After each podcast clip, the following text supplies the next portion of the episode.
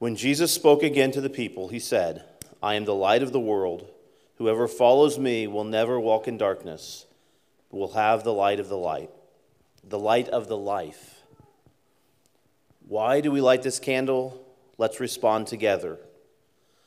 This candle reminds us of the promise that a Messiah would come, bringing peace and love to the world. The people walking in darkness have seen a great light. On those living in the land of deep darkness, a light has dawned. Isaiah 9 2. Throughout Scripture, darkness represents evil and falsehood, while light represents goodness, truth, and holiness. We naturally fill our homes with light and do our best to avoid dark places where danger may linger in the shadows. Therefore, it comes as no surprise that Jesus assumes this title I am the light of the world. Whoever follows me will not walk in darkness, but will have the light of life. But there is more to that statement than we may first realize. Jesus illuminates our lives with his brilliance, shining into every nook and cranny. Even the revelation of hidden sin is a gift, like the fortunate early diagnosis of a deadly cancer. He reveals not only our sins, but also all that is beautiful surrounding us. He awakens our souls to see the history of redemption and the wonderful works of God all around us. Those of us who believe in Jesus will go to be with him. At death, those separated from him will enter darkness and gloom, but we will live in everlasting light and joy with Jesus. This truth gives us hope because no matter how gloomy our lives may be, this side of eternity, we know that our future destination is in the kingdom of light, where there will be no night, no darkness, no fears, and no distress. Today, we light a candle to acknowledge the promise that a Messiah would come, bringing peace and love to the world.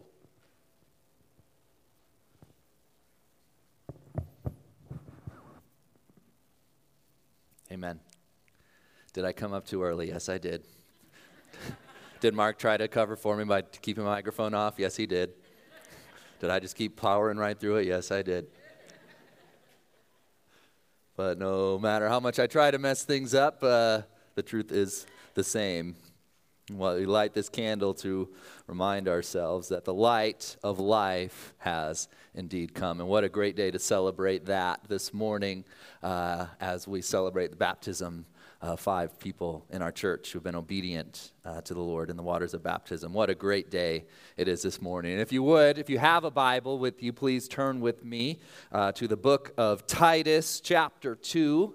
Titus chapter 2. If you don't have a Bible, you maybe you have the Bible on your phone. Either way, you're going to want the scripture in front of you this morning. Titus chapter 2, we're going to be in verses 11 to 14 this morning. If you're looking for Titus, it's toward the end of your Bibles, toward the end of the New Testament, and just kind of look for all the books that start with T. You got your 1st and 2nd Thessalonians and your 1st and 2nd Timothy's, and then you got Titus right there. And so uh, if you would turn with me to uh, Titus, like I said, chapter 2, verses 11 to 14. Like I said earlier, this is a great day in the life of our church. I never want to take baptism for granted because it is truly a demonstration of the greatest miracle that could ever take place. Think about the story of Jesus healing the paralytic. Uh, I love this story. It's a great story. A man who was paralyzed and uh, laying on a mat, couldn't move, and uh, found out Jesus was coming to town, and he had some friends who were going to carry him to Jesus. They probably woke up that morning and thought they were going to be able to walk right to Jesus, and, and, and he would be able to be healed. And uh, he showed up at the house, and that didn't happen because there was a, they just realized there were way too many people there, and uh, they couldn't get in. So one of them has this uh, bright idea to uh, do something crazy. I mean, truly crazy. We all probably have that one friend in your friend group that you can think of that would have been the person who came up with the idea to cut a hole in the roof, and that way we can get down to see Jesus. What? Cut a hole in the roof? That's what they did. And Jesus sees them doing this, and it happens, and they lower this guy down through the hole in the roof, and Jesus sees their faith. And what does he say to the man laying on the mat? Rise up and walk. No, not yet. What does he say first? Son, your what? Your sins are forgiven.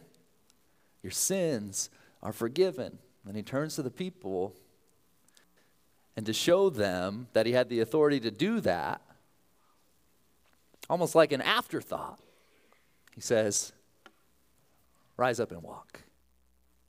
Rise up and walk. But that was an afterthought. Imagine if a paralyzed person is in our church and was healed and was able to just get up and walk. It'd be amazing. And yet, to Jesus, that's the secondary miracle. The primary miracle is that the man's sins were forgiven, that Jesus looked at the man and canceled the record of debt that was against him, and he was washed white as snow. Forgiven. And that same miracle, if you're following Jesus, has taken place in your heart too. And it's the greatest miracle that can ever happen, greater than any healing you can imagine. The greatest miracle has taken place in your heart. And in the people who were obedient in the waters of baptism this morning, they're demonstrating that that miracle had taken place in their heart. And if that miracle has taken place in your heart and you have yet to be obedient in the waters of baptism and making your faith public and proclaiming it to the church, I'm following Jesus. Next time around, it's time to get baptized to show that you are following Jesus. The greatest miracle is the canceling of record of debt that stood against us. What an amazing thing. What an amazing God we worship. Today's the first Sunday of Advent, as represented by the candle that is being lit. We had some candles that had kind of been half burned from last year, and we were going to reuse those. But I said, I don't know. I kind of have a tendency to preach for a long time, so we don't want uh, candle to burn down. So we got some new, some fresh ones. So we're good to go. We're ready for Advent this year.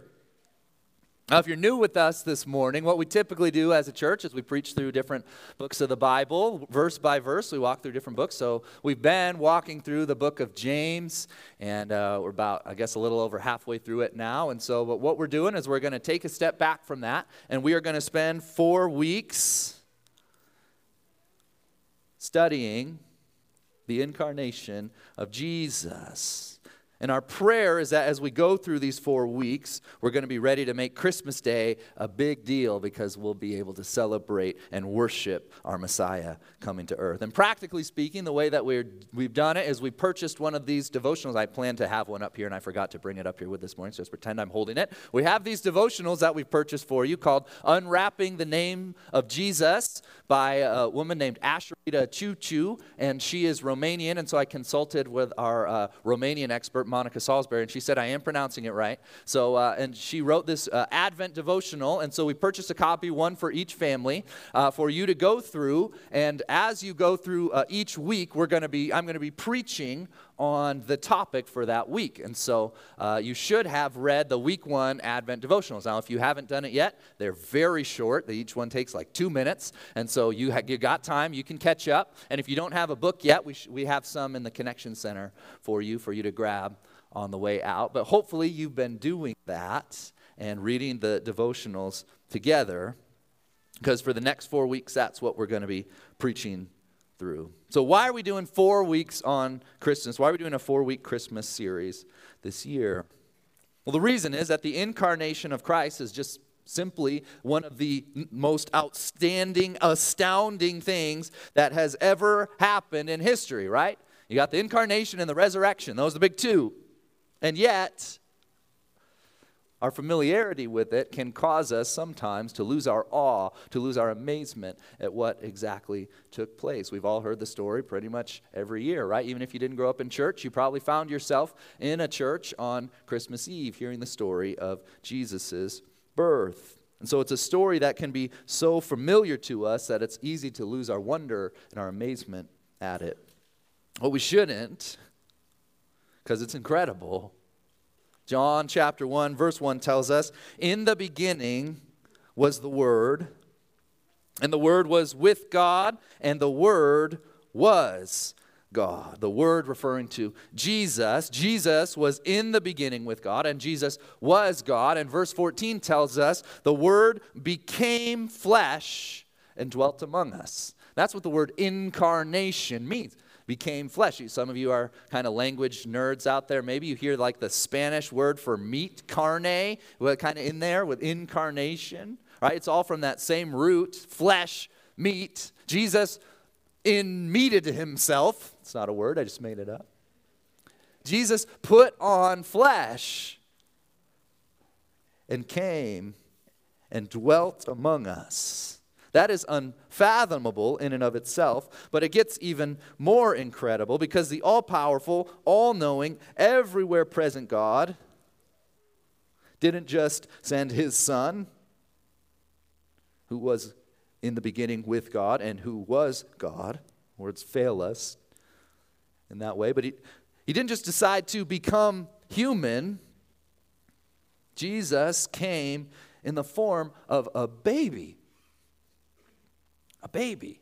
This is what J.I. Packer says about the incarnation. He says, The Almighty appeared on earth as a helpless human baby, needing to be fed and changed and taught to talk like any other child. The more you think of it, the more staggering it gets. Nothing in fiction is so fantastic as this truth of the incarnation. I love that. Nothing in fiction is so fantastic as this truth of the incarnation. It's the very definition of like, you couldn't make this up if you tried. God Himself became a baby, He was in the womb. And so the fact of the incarnation, in and of itself, is worth celebrating. But what we need to talk about this morning is not only just the fact of what happened, but the implications that it has for us. We celebrate the incarnation for this reason hope. Hope.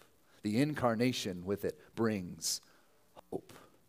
It's a very specific kind of hope. I'm not talking about the kind of hope that many of you have at Christmas time, right, kids? Like, I hope Santa Claus brings me what I'm asking for. Some of you, even amazingly, Santa and Mrs. Claus made an appearance here in Tipton on Friday. I was more partial to Mrs. Claus personally. And uh,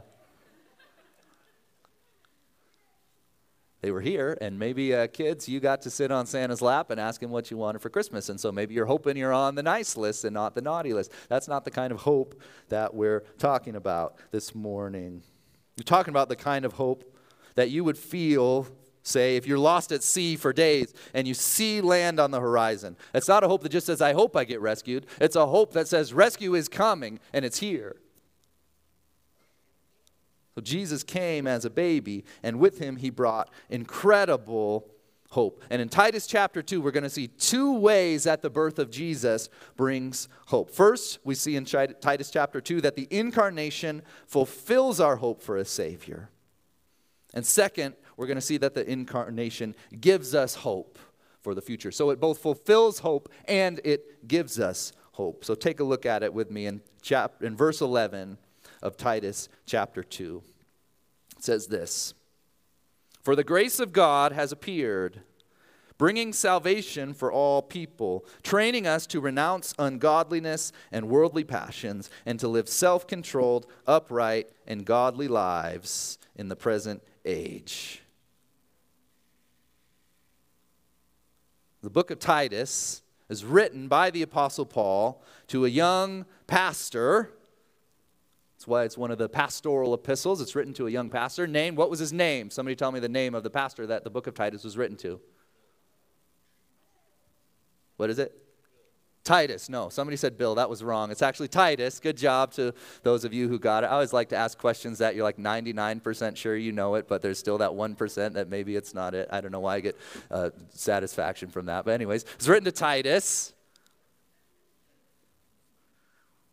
And the first two chapters of Titus are basically a list of instructions for different groups of people. So he has instructions for elders and teachers in the church, and then he goes through older men should behave like this, younger men should behave like this, older women should behave like this, younger women should behave like this. The first two chapters are basically lists of instruction for different populations of people until we get to ch- verse 11 of chapter 2, where he gives the reason for all these instructions. So he's giving these instructions to the church because something has appeared. Something has made its presence known. What has appeared according to verse 11, chapter 2? Somebody say it out loud. What's what has appeared? The grace of God has appeared. The grace of God has appeared. And what he means when he says that, he's talking about the incarnation, the moment when the grace of God physically, tangibly came to earth. Like you could touch the grace of God when it came, because it came in the person of Jesus, a baby lying in a manger. The grace of God has appeared this is not an offhand comment by Paul, like he's just kind of given these lists of things, this is what you should do. Oh, by the way, the grace of God appeared. No, it's not like, uh, you know, talking to your spouse about your day and then, oh, by the way, you, you got a package in the mail today. No, the grace of God has appeared. We need to read this like Pastor David would read it. The grace of God has appeared, right? It's amazing all of human history had been moving toward this very moment. This is the event that the entire Old Testament is preparing us for and pointing us to. Thousands of years producing hundreds of prophecies through dozens of different authors pointing to one man, Jesus Christ. Jesus has come the people walking in darkness have seen a great light. For thousands of years, the nations were walking in darkness. The only connection that anyone on earth before Jesus had to God was through the law that God had given to his people Israel. And by the time before Jesus came, things were not going well among the people of Israel. And there were, in fact, 400 years of silence where they heard nothing at all. But God had not given up on his people. Imagine that 400 years of silence. God had not given up on his people. He sent the light. Grace has appeared. So remember that, church. As a side note, remember that. Next time you're tempted to think that God isn't working just because He's not working on your timetable, right? Tempted to doubt God's presence, doubt that He cares. God, I, I've been praying about this for weeks and I haven't seen you move like I want you to. Guess what? The people who were walking in darkness waited for 400 years to hear anything. 400 years, generations lived and died. But one blessed day in Bethlehem, probably not on December 25th, maybe, but probably not, we celebrated then. The grace of God appeared. What did that grace come to do? Two things, according to Paul. The grace of God in Jesus came to both bring us salvation and to transform our lives. That's what we see in this passage. The grace of God has appeared in the incarnation, bringing salvation to all people. Bringing salvation to all people. Now, I'm sorry if you came to church this morning looking for some bad news. You're not going to get it here this morning at Rock Prairie Church. It's only good news today because the grace of God has appeared, bringing salvation to all people. Jesus, the Word who was with God in the beginning, who was God, who became flesh and dwelt among us, who was born of a virgin. The Word came bringing salvation, meaning offering salvation to all who believe. John 1:12 says, "But to all who did receive him, who believed in his name, he gave the right to become children of God." This is the good news of the gospel. This is what we gather to celebrate every single week, church. I hope it never bores you. I hope you're never ready to move on to other things. This is the foundation of everything we do and everything we teach. This is what the entire Bible is pointing to. This is what the whole Old Testament was pointing to. We need the Old Testament. You know that? We wouldn't understand fully the New Testament if we didn't have the Old Testament. How could we understand Jesus as the King of Kings without the Old Testament? How could we understand that Jesus is the great high priest without the Old Testament? It's all pointing to one man. Jesus. And He's the foundation for everything we do. And this is the good news. This is the mystery of the gospel that Jesus came to give salvation not only to the Jewish people, but to all who believe. Every nation, tribe, and tongue freely gives salvation to everyone who believes. And the beauty of following Jesus is how personal it is, right? It's not just the set of abstract ideas. Christianity is not just a set of rules, it's not just a bunch of philosophical pondering. It's a person. What happened? Grace appeared. When? When Jesus appeared. A person came to save you. That person's name is Jesus Christ. How do you know you're saved? Someone asked you that question How do you know you're saved? Because Jesus came. What if Jesus didn't come? Then we're the most to be pitied. That's what the Apostle Paul says. All our eggs are in the Jesus basket. Jesus came, and because he came, salvation came. It's Jesus or nothing. That's why we make such a big deal about Jesus around here. He's our hope. He physically came to earth. He's holding all things together. He's the bridegroom. We are the, his bride. He's holding our church together. He's holding the world together. And he came and he offered salvation to all who believed. So anyone who believes can be saved. If you this morning have not started following Jesus, dear brother, dear sister, believe, believe, and be saved. And know what it feels like to have that record of debt canceled from your account, that burden lifted from your shoulders and placed at the foot of the cross. Believe, dear friend. Jesus came to offer salvation, and he also came, according to Titus 2, to transform our lives. He didn't just offer us salvation and then say, wait there until I come back.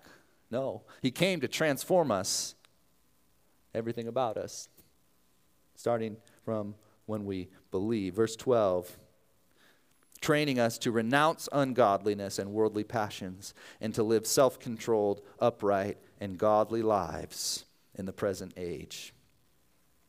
I like this verse. In this verse, really, you can see very clearly two sides to the, of the coin of the way we're called to live. It tells us what we're called to say no to, and it tells us what we're called to say yes to, right? Which is pretty much what we saw symbolized in the baptismal tank, right? The waters of the baptismal symbolize death. And so when somebody is lowered under the water, it symbolizes their death to the old self, to the old way of living. The old self is gone, buried, dead. Does that mean you're going to be perfect after you're baptized? No, it doesn't mean that. But what we have here is this promise of the Holy Spirit as a guarantee of your inheritance. It's your salvation down payment. And with the Spirit now, you have the ability to grow to be more like Jesus, which you didn't have before which means really cool things are going to happen in your life. Which means Ethan McCorkle, who was brave to get up here and be baptized, now he has the Spirit. He's going to have the ability to respond with more grace when his sister intentionally tries to get on his nerves, which I've seen happen several times. Now he's got the Spirit because he's following Jesus. When you have the Spirit, you have the ability to become more like Jesus. The grace of God through the Spirit is training us, it's teaching us to take a look at the ungodly desires that we have as a result of our fallen nature and these worldly passions that constantly bombard us. The Spirit trains us to renounce those things, say, No. That's the old self. That's the old me. I used to be attracted to those things. I used to want those things. I used to think that those things would fulfill me. And if I'm honest, I still struggle with thinking that sometimes. But I can say no now because the Spirit gives me that ability, and I can see what will actually fulfill me, which is life in Christ.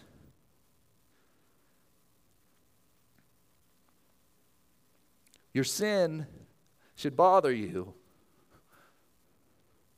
You know that? When you follow Jesus, your sin should bother you. We should never be comfortable saying, well, it doesn't matter because Jesus is just going to forgive it all.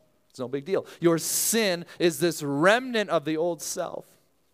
That as we follow Jesus, the Spirit is training us to put that off and say no to these worldly passions, these ungodly desires that we have, and say yes to living self controlled, upright, and godly lives in this present age. What a grace, what a blessing that we can do that now because we're following Jesus. So when somebody goes under the waters of baptism, symbolizes I'm saying no to those things. And I'm still going to mess up. But the Spirit's going to help me. And we raise them to new life, it's saying, God, I'm following you now.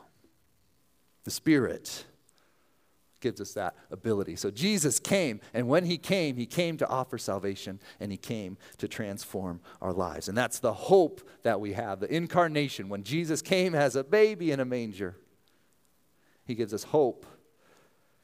He fulfilled our hope for the Savior, but also, it's not only that. Finally, as we close, the incarnation gives us hope for the future.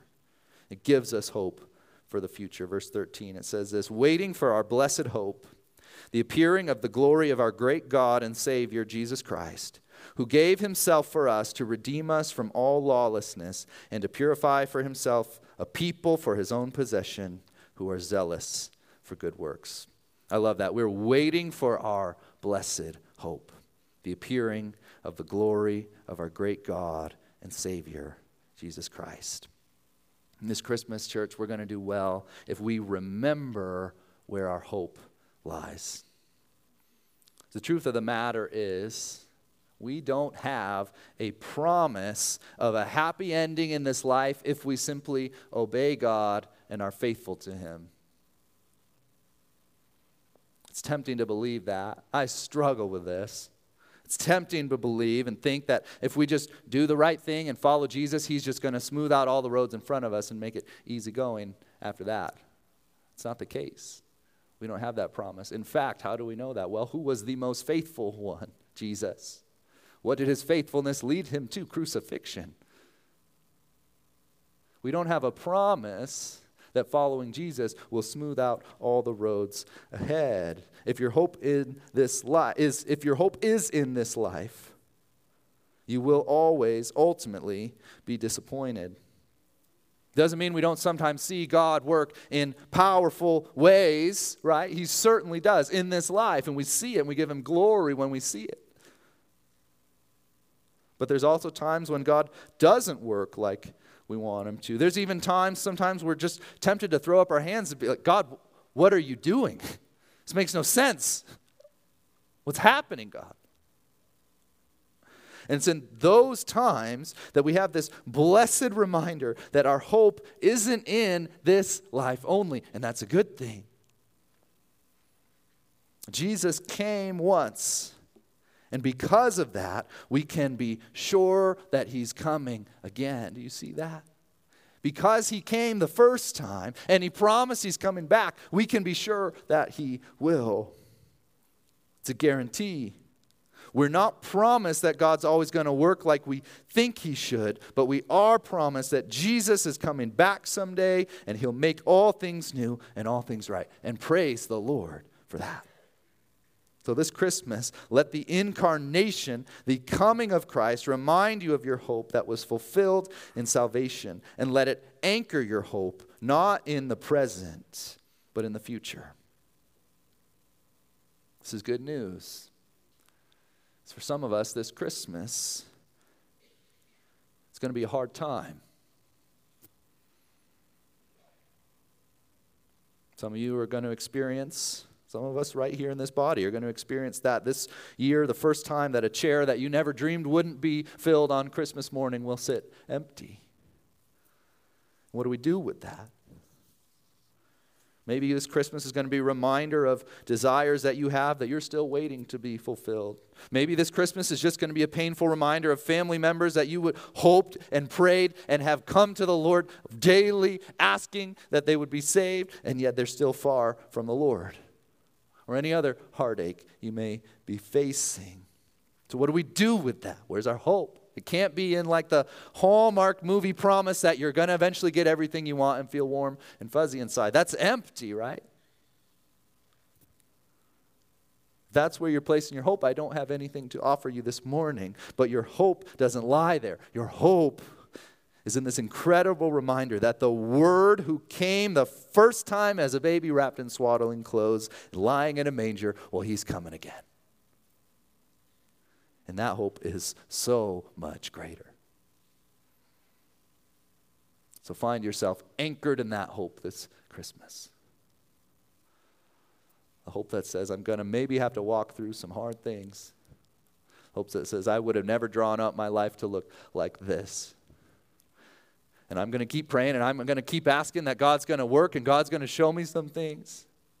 And yet, no matter what happens, no matter what lies ahead, I'm going to keep my hope in the fact that Jesus is coming again and he's going to make all things right. The people who walked in darkness have seen a great light.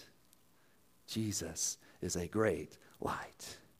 Those who dwelt in a land of deep darkness, on them a light has shone. Jesus came already it already happened. He came, and when he came, he offered salvation to everyone who believed, and he promised he's not going to leave you where you're at. He's going to work on you. He's going to conform you. He's going to train you. It's going to be hard, but he's going to train you so you can be conformed to the image of Jesus. He did that when he came the first time, and he says, I'm coming again. So, church, may our hope be in that blessed assurance that Jesus is coming back. Hope in him.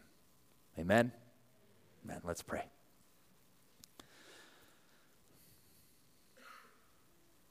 Heavenly Father, God, we, um, we just stand here in awe of who you are,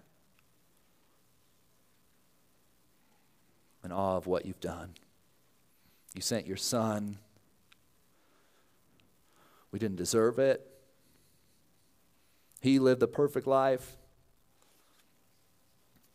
We were the ones living lives that put ourselves on the throne.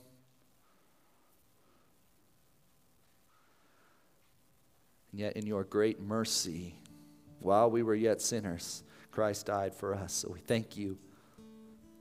We can't think of the incarnation without also thinking of the crucifixion and the resurrection that Jesus came for in the first place. We thank you that because Jesus came, not just came, but because he came to die and rose again, that now we have this incredible salvation bestowed upon us, Lord. And I pray if there's anyone in here this morning who does not believe,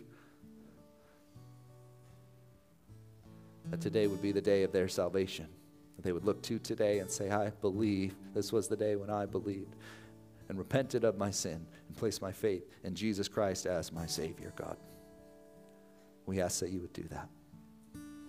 For those of us this morning who are following Jesus, we just ask that you would anchor our hope not in the things of this world, not in circumstances getting better, although those things can happen, but our hope, our true hope, will be in the fact that Jesus came once and he's coming again.